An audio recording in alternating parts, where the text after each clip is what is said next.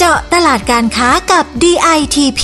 พอดแคสต์ดีๆ ที่จะช่วยเจาะลึกข้อมูลการค้า เพื่อสร้างความสำเร็จให้กับธุรกิจของคุณ จัดโดยสำนักพัฒนาตลาดและธุรกิจไทยในต่างประเทศ 2 กรมส่งเสริมการค้าระหว่างประเทศกระทรวงพาณิชย์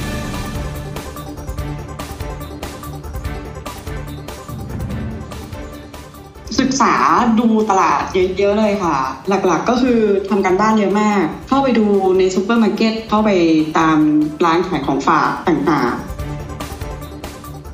แล้วก็คิดว่ามันเป็นจุดเริ่มต้นที่ต้องบอกว่าไม่ได้ใช้ค่าใช้จ่าย เยอะเมื่อเทียบกับตัวเราไปสมัครกับงานตรงๆในประเทศปลายทางเอง อันนี้ทางกรมก็มีส่วนช่วยสนับสนุนเรื่องค่าใช้จ่ายในแต่ละงานอยู่แล้ว คือนิดมองว่ามันเป็นโอกาสที่ดีสำหรับผู้ประกอบการที่จะเริ่มต้น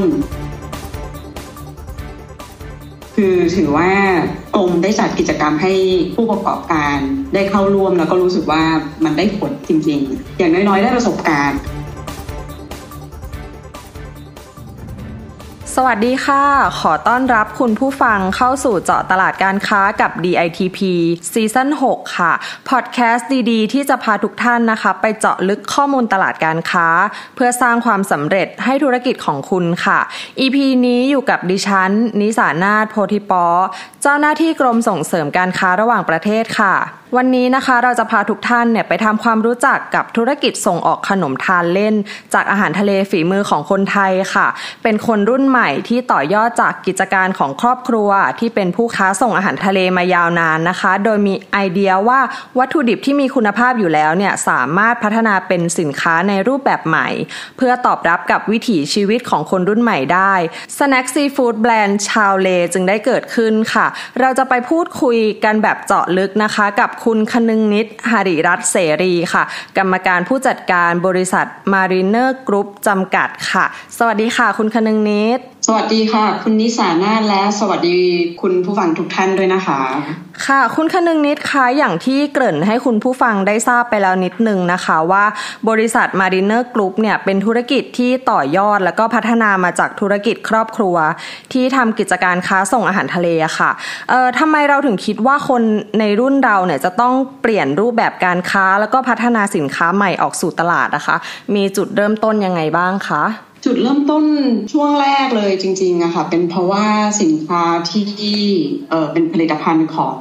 ของบริษัทนะคะหรือของครอบครัวก็ได้ค่ะ เพราะบริษัทเป็นบริษัทในเครือครอบครัวนะคะค่ะถูกวางขายอยู่ที่ตลาดของฝากเป็นหลักราะฉะนั้นเนี่ยผู้บริโภคถ้าเกิดสมมติว่าอยากซื้อสินค้าประเภทอาหารทะเลแปรรูปโดยเฉพาะของเราเนี่ยจะเป็นพวกอบกรอบปรุงรสปลาเกล็ดเขาอบกรอบปรุงรสกุ้ง อบกรอบปรุงรสเนี่ยเขาจะต้องเหมือนไปท่องเที่ยวก่อนเขาถึงจะได้กินสินค้าชนิดนี้เราซื้อกลับมาฝากซื้อกลับมาทาน หลังจากที่ไปเที่ยว ไม่ว่าจะเป็นชายทะเลต่างจังหวัด หรือว่าตลาดในต่างจังหวัด ส่วนใหญ่จะมีสินค้าประเภทนี้ช่างกิโลขายอยู่ค่ะพอเราเห็น ช่องว่างของช่องทางการขายที่มันยังไม่ทั่วถึง ฉะนั้นเราก็เลยคิดว่าเราจะอยากให้ผู้บริโภคเนี่ยซื้อหาสินค้าตัวนี้ได้ง่ายขึ้น ค่ะ มันเริ่มจากจุดตรงนั้นนะคะ แล้วก็ทำให้เราพัฒนาบรรจุภัณฑ์เพื่อให้เก็บได้ยาวขึ้น แล้วก็เอาไปวางขายในช่องทางการขายที่ผู้บริโภคเข้าถึงได้ง่ายขึ้น นั่นคือจุดล้มต้นเลยค่ะ เพราะว่าเราเห็นว่าสินค้าของเราเนี่ยมันเป็นของทานเล่นที่มีประโยชน์ คือเป็นปลาทะเล เพราะฉะนั้นก็จะมีประโยชน์จากปลาทะเลโปรตีนโอเมก้าสามต่างๆ นานาค่ะค่ะ เราก็เลยมองว่าช่องทางการขายช่องทางการซื้อของผู้บริโภคเนี่ยมันควรจะง่ายขึ้น จุดเริ่มต้นคือเริ่มมาจากตรงนั้นนะคะเพราะฉะนั้นสินค้าที่เรามองจุดขายที่เรามองก็คือกลุ่ม modern trade ซูเปอร์มาร์เก็ตร้านสะดวกซื้อต่างๆ ฉะนั้นแนวทางที่เราพัฒนาก็คือเริ่มแรกเลยคือ พัฒนาบรรจุภัณฑ์ให้มันเก็บสินค้าได้นานขึ้นค่ะ คือบรรจุภัณฑ์เนี่ยจะต้องเก็บความกรอบความสดของสินค้าตัวนี้ให้อยู่ได้ยาวนาน แล้วก็สะอาดสะดวกสำหรับผู้ซื้อบริโภคในในเมืองมากขึ้น อันนั้นคือจุดเริ่มต้นเลยค่ะ ค่ะเราจากวันนั้นที่เราต้องศึกษาแล้วก็ค้นคว้าแล้วก็พัฒนาคุณภาพสินค้าจากวัตถุดิบเดิมที่มีอยู่อะค่ะ แถมยังมีความท้าทายที่เราจะต้องก้าวข้ามจากตลาดสินค้าของฝากอาหารทะเล มาเป็นสินค้าขนมกินเล่นจากอาหารทะเลในรูปแบบใหม่เนี่ยไม่ทราบว่ากว่าจะผ่านมาถึงจุดนี้นี่เราต้องผ่านอะไรมาบ้างอะคะศึกษาดูตลาดเยอะๆเลยค่ะ หลักๆก็คือทำการบ้านเยอะมาก เข้าไปดูในซูเปอร์มาร์เก็ตเอ่ยเข้าไปตามร้านขายของฝากต่างๆ แล้วก็ถ้าเกิดเป็นณปัจจุบันเนี่ยมันก็จะสะดวกมากขึ้นแล้ว เราก็จะดูเทรนด์ในอินเทอร์เน็ต ดูเทรนด์ออนไลน์ ดูโซเชียลมีเดียทั้งหลายค่ะว่า ตอนนี้รูปแบบสินค้าในปัจจุบันมันไปถึงไหนละเราก็จะพัฒนาตามเทรนในปัจจุบันเลยค่ะ ค่ะ ว่า โอเค ลูกค้าต้องการสินค้าที่มีประโยชน์สำหรับทานเล่นเป็นอาหารระหว่างมื้อ หรือไม่ใช่แค่ของกินเล่นอย่างเดียวละเขาอาจจะอยากได้ของเราเนี่ยจะค่อนข้างไปทางเน้นไปทางของข่าว เพราะฉะนั้นเนี่ยคนที่ชอบทานของกินเล่นข่าวและประโยชน์อีกอย่างหนึ่งก็คือเขาอะสามารถทานแทนมื้ออาหารได้ณปัจจุบันเทรนด์รักสุขภาพก็จะมาในเทรนด์ที่ว่าอยากทานอะไรที่มีประโยชน์กับร่างกาย ไม่มีคาร์โบไฮเดรตเยอะอ่าสาวๆก็คืออาจจะอยากได้ low carb low fat ต่างๆ นานา เราก็พัฒนาไปตามเทรนด์สุขภาพอันนี้ค่ะที่ที่มันมา อืม ค่ะ แล้วมาถึงวันนี้เนี่ยวันที่บริษัท Mariner Group เนี่ยสามารถเปิดตลาดในประเทศได้สำเร็จแล้วอะค่ะ ในการก้าวไปสู่ธุรกิจส่งออกล่ะคะ เกิดขึ้นตอนไหนแล้วก็อะไรเป็นสาเหตุที่ทำให้เราสนใจทำตลาดส่งออกอะคะเออส่งออกเนี่ยเป็นพงของเราลึกๆในใจอยู่แล้วค่ะว่า หลังจากที่เราพัฒนาบรรจุภัณฑ์ให้มันเก็บรักษาได้นานเนี่ย จุดหมายปลายทางของเรานอกจากที่จะกระจายสินค้าให้ใกล้ ให้ให้ผู้บริโภคซื้อหาได้ง่ายขึ้นอยู่ในเมืองมากขึ้นเนี่ยอีกส่วนหนึ่งก็คือเราอยากจะส่งออกเพื่อให้คนได้ทานสินค้าของเราที่ทำจากประเทศไทยรสชาติแบบไทยๆให้ทุกคนได้ลิ้มลองค่ะ เพราะฉะนั้นเนี่ย ในการพัฒนาสินค้าของเราเนี่ยลึกๆแล้วจุดประสงค์ของเราคือเพื่อการส่งออกด้วยค่ะเพราะฉะนั้นมันมันทำไปควบคู่กันกับการพัฒนาช่องทางการขายในประเทศเลยค่ะ จังหวะที่เราพัฒนาช่องทางการขายในประเทศเราก็คิดถึงว่า ถ้าเราจะต้องส่งออกด้วยบรรจุภัณฑ์แบบเดียวกันนี้ มันสามารถไปได้ไหมในประเทศที่เราอยากจะไป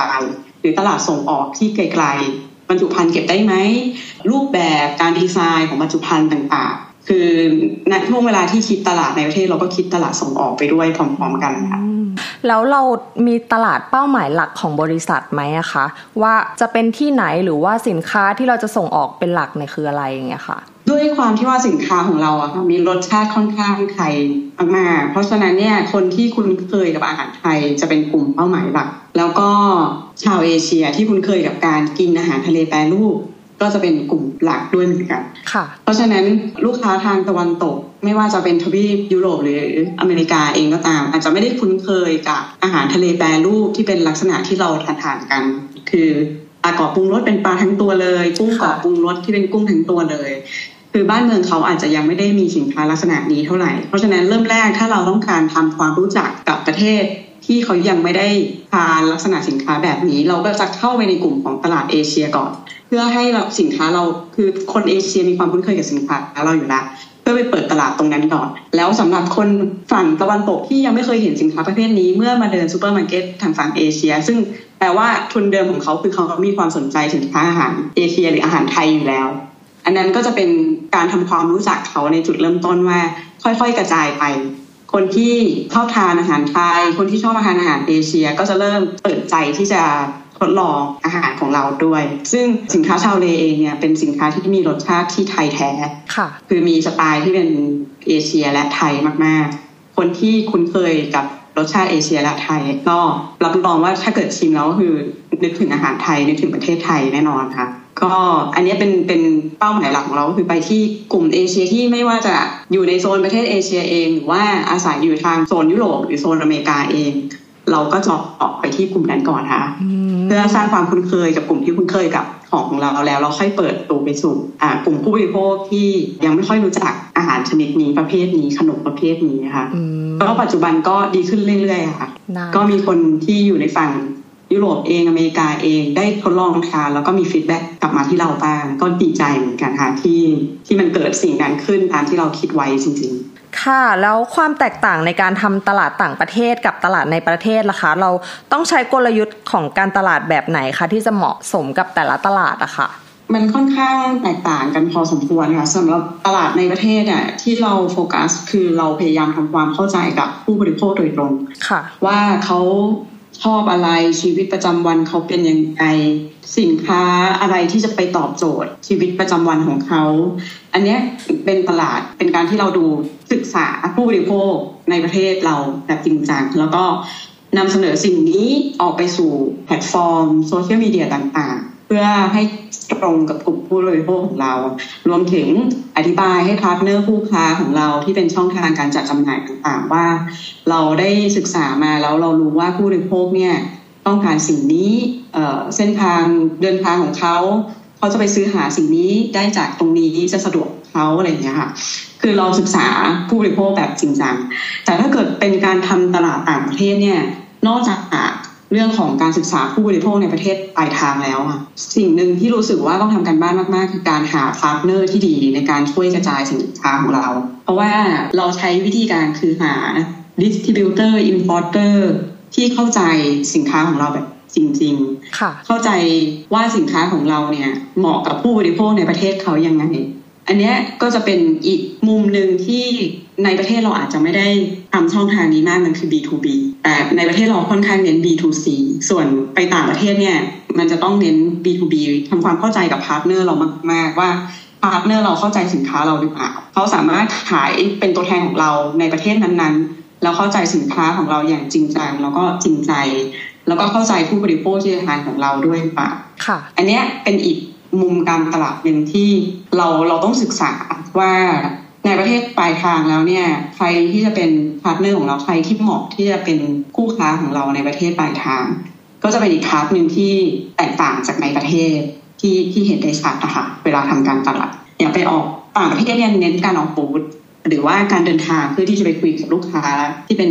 distributor importer แบบจริงๆ คืออันนี้ก็ต่างกันกับในประเทศที่ว่าเราทำการตลาดโซเชียลมีเดียแพลตฟอร์มต่างๆ เข้าถึงผู้บริโภคเราโดยตรง ก็จะต่างกันนิดนึงค่ะคือเหมือนเป็น B2C กับ B2B แบบชัดเจน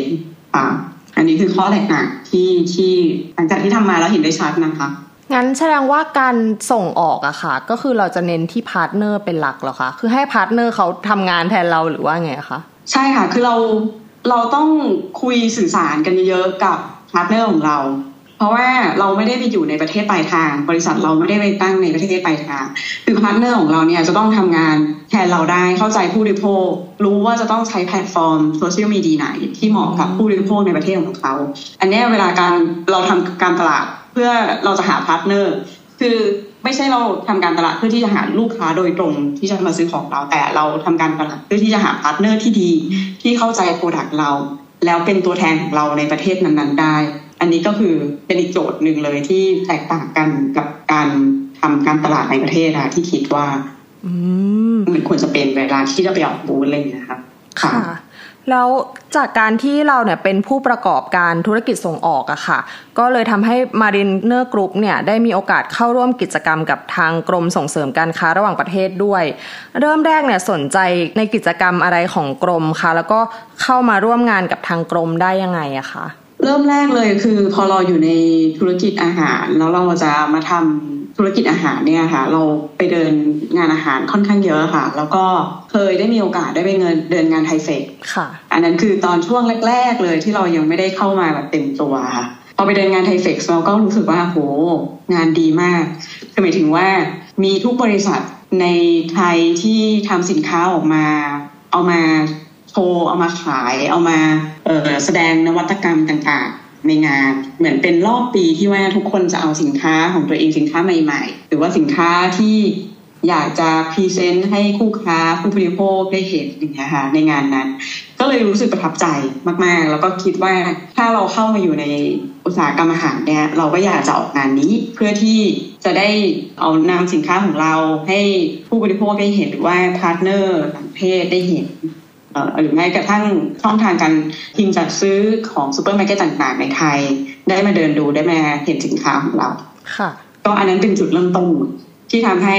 เข้าไปค้นในเว็บไซต์ของทางกรม เราก็เจอว่า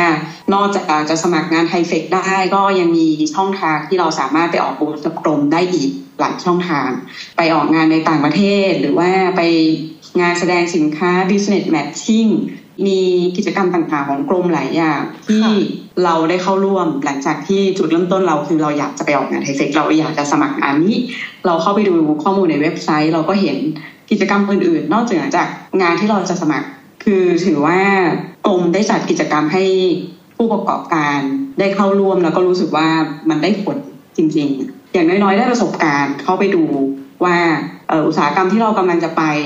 ที่เราอยู่เนี่ยแล้วเขาทำอะไรกันอยู่บ้าง เขามีช่องทางการขายกันยังไงอะไรเงี้ยค่ะ มันคือการที่เราได้ประสบการณ์จากตรงนั้นจริงๆ ค่ะก็ก็ถือว่าต้องขอบคุณกรมที่มีกิจกรรมดี ๆ แบบนี้มาให้ แล้วก็ทำให้เราได้ประสบการณ์ได้เปิดตลาด ได้คุยกับคู่ค้า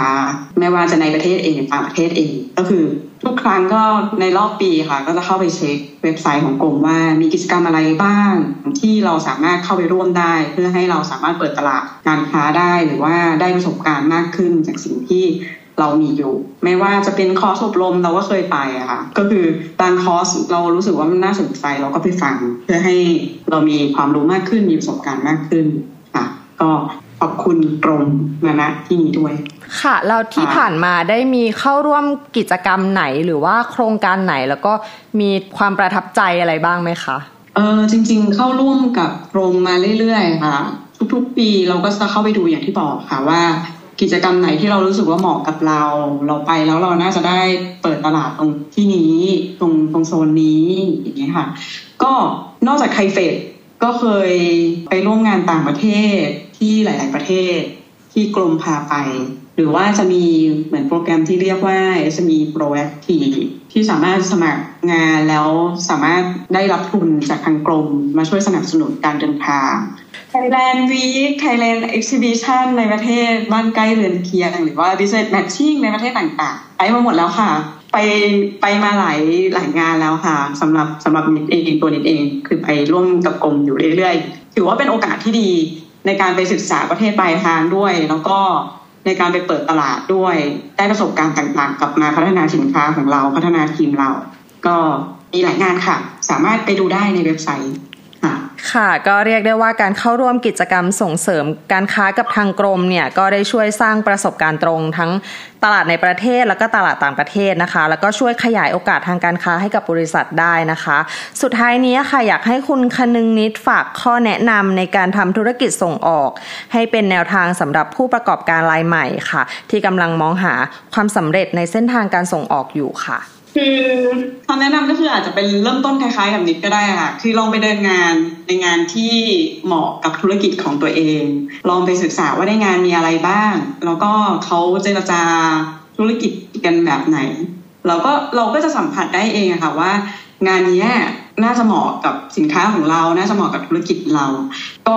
สมัครไปทางผ่านทางกรมค่ะ คือทางกรมก็จะมี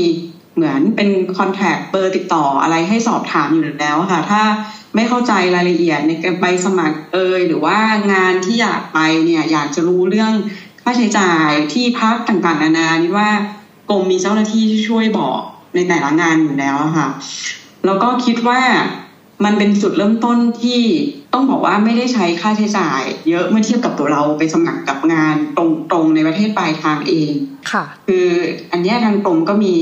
ส่วนช่วยสนับสนุนเรื่องค่าใช้จ่ายในแต่ละงานอยู่แล้ว คือนิดมองว่ามันเป็น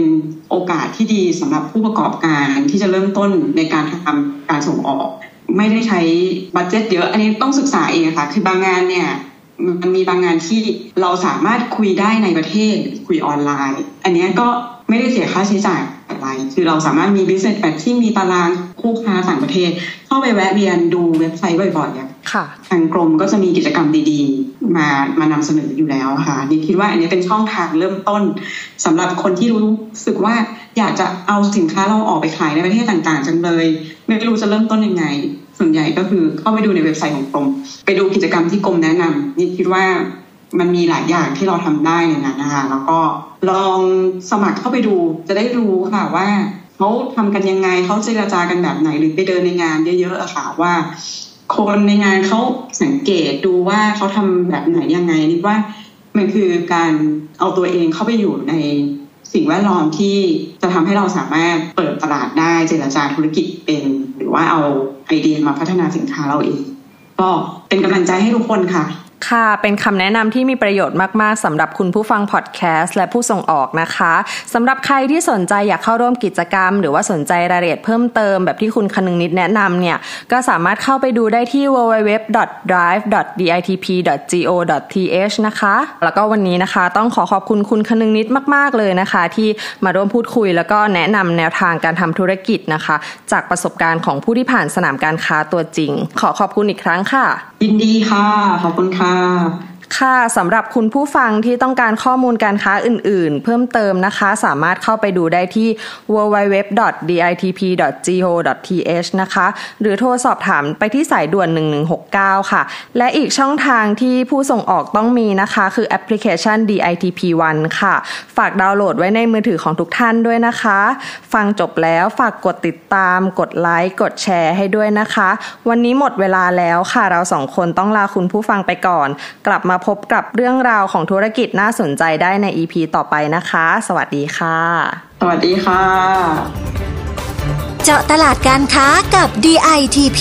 ติดตามข้อมูล ข่าวสาร และกิจกรรมดีๆ เพิ่มเติมได้ที่ www.ditp.go.th หรือสายด่วน 1169